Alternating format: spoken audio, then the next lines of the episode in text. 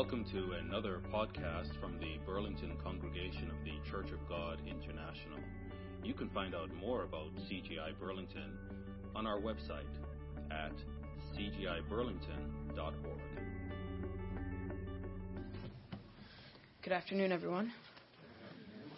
So, the title of my sermonette is We Can Move Mountains because it is why I want to show that age doesn't matter to God, and what He really wants to look for is the, the example that we can show and that we can have faith. There was a young man by the name of Jacklyn H. Lucas who was a 14 year old boy at the time of 1942, and he stood at about five foot eight and was 180 pounds and he wanted to go into the Marine Corps at uh, Virginia Norfolk. And so what he did at the age of 17, he claimed to be 17, and he forged his mother's signature to get into World War II as a Marine. While in World War II, he was a um, he was on a four-man uh, mission trip against the Japanese. Now, when he was against the Japanese, they started throwing grenades, and they were in trenches at this time. And when they threw two grenades at him and his other three comrades, he, as a guy no more than 14 years old, had to do something about it. So what he did, he yelled grenades to everybody so that everybody could hear. Then he jumped over another Marine, dove for one of the grenades, jammed it in volcanic ash, put his gun over top, and then hopped on top of it he was doing as I was doing that, as he was doing that, he saw another grenade. He grabbed it and held it in his left hand. The first of the two grenades exploded and sent Lucas cat, he catapulted several yards. He sacrificed his own body for the other comrades. This shows that age is not a barrier to service, and that age is just simply a number. So what I want to go to first is 1 Samuel 17, where we know the story of David and Goliath, a famous story, a famous story. So it says here in Samuel 17, we'll start in verse 33. And Saul said to David, verse 33, You are not able to go against this Philistine to fight with him, for you are a youth and he is a man of war from his youth. So Saul told him that just because he was a youth, he was not allowed to fight against Goliath. Even when Goliath was defying the armies of our living God, Saul said, No, you cannot fight against him, even though all of David's brothers did not want to fight. Now we'll go down to verse 34. But David said to Saul, Your servant used to keep his father's sheep. And when a lion or a bear came and took a lamb out of the flock, I went out after it and struck it and delivered the lamb from its mouth. And when it arose against me, I caught it by its beard and struck it and killed it. Your servant has killed both lion and bear, and this un- uncircumcised Philistine will be like one of them, seeing that he has defied the armies of the living God. So, Saul was at first was not allowing David to fight against him because simply he was a youth. However, David stepped up to the plate and from his past victories over a lion and a bear gave him the faith in God. He trusted God enough to go against this Philistine. He was six cubits tall, which I believe is somewhere around nine feet. So that's a pretty tall for just a young, good looking guy named David. However, the only concern for David was that the Israelites had no faith. David didn't care about this nine foot tall giant that he was about to fight because he trusted God. He was worried about the Israelites' faith, which shows a very good example. Now we're going to skip down to verse 48. Um, so it was, verse 48, when the Philistine arose and came and drew near to meet David, that David hurried and ran toward the army to meet the Philistine. Uh, then David put his hand in his bag and took out a stone, and he slung it and struck the Philistine in his forehead, so that the stone sank into his forehead, and that he fell on his face to the earth. So David prevailed over the Philistine with a sling and a stone and struck the Philistine and killed him. But there was no sword in the hand of David. David didn't need a sword. All he needed was a sling, a rock, and he trusted God that everything would go well. David, uh, David had killed Goliath, and nobody beforehand had actually believed in him. All it took was a young person who trusted God to defeat a giant who made fun of God. The example, this example shows how age is not a barrier to God, and that all God worries about is you having faith in God, and God will prevail. Now, the next story, normally people think um, the story of Abraham and Isaac, um, where Abraham goes up to uh, sacrifice Isaac. Most people think that that's um, a test against Abraham, which I fully believe that's a test against Abraham. But being a kid, um, that could also be a very large test against Isaac as well. So we're going to turn to Genesis 22.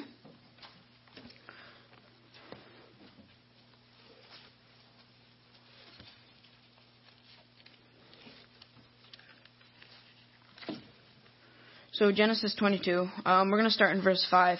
Beforehand, we know that Abraham was given a task to sacrifice his only son, Isaac, through Sarah. Um, we're going to start in verse 5. So, and Abraham uh, said to his uh, young men, Stay here uh, with the donkey, and the lad and I will go yonder and worship, and we will come back to you. So, um, Abraham saying lad to his son. So, Abraham's a young kid, um, and his dad says, We're need to go up to that mountain, and I'll tell you later. So, so Abraham took the wood uh, off uh, of the burnt offering and laid it on Isaac, uh, his son, and he took the fire in his hand and a knife. And the two of them went together. But Isaac spoke to Abraham, his father, and said, My father. And he said, Here I am, son. Then he said, Look, the fire and the wood, but where is the lamb for the burnt offering? Isaac's catching up, and he kind of knows what's going on here. He um, he's starting to pick off variables and seeing, well, we have the wood, and like we know we're going to offer something, but where's where's the lamb that we're going to offer? Um, and now verse eight. And Abraham said, My son, God will provide for himself the lamb for a burnt offering. Uh, so the two of them went together. Uh, then they came to a place of which God had told him, and Abraham built an altar there and placed the wood in uh, in order, and he bound Isaac his son and laid him on the altar upon the wood. And Abraham stretched out his hand and took the knife to slay his son. So obviously Isaac now knows what's going on.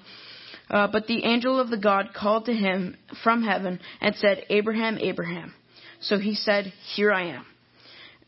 And he said, uh, Do not lay your hand on the lad or do anything to him, for I know that you now fear God, since you have not uh, withheld your son, your only son, from me. Then Abraham lifted his eyes and looked, and there behind him was a ram caught in a thicket uh, by its horns. So Abraham went and took the ram and offered it for a burnt offering instead of his son. And Abraham called the, the name of this place, the Lord will provide, as it said to this day, in the mount of the Lord it shall be provided.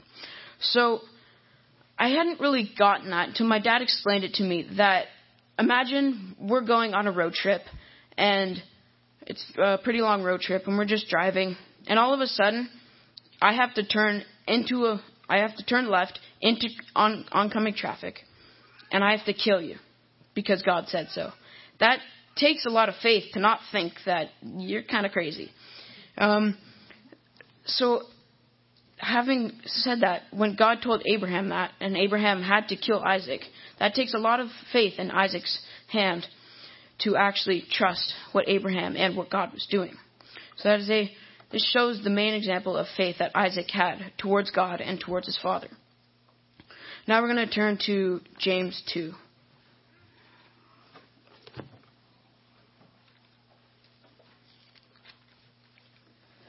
James 2, we're going to look at um, verse 18. James 2, verse 18. Uh, but someone will say, You have faith, and I have works. Show me your faith without your works, and I will show you my faith by my works. This scripture just says that true faith is shown by the things we do and not what we say. Anybody can say something like, oh, I would sacrifice my body. Uh, but having to do that, it's a completely different level. Um, so now, as I conclude, I'm going to turn to 1 Timothy, and we're going to go 1 Timothy 4.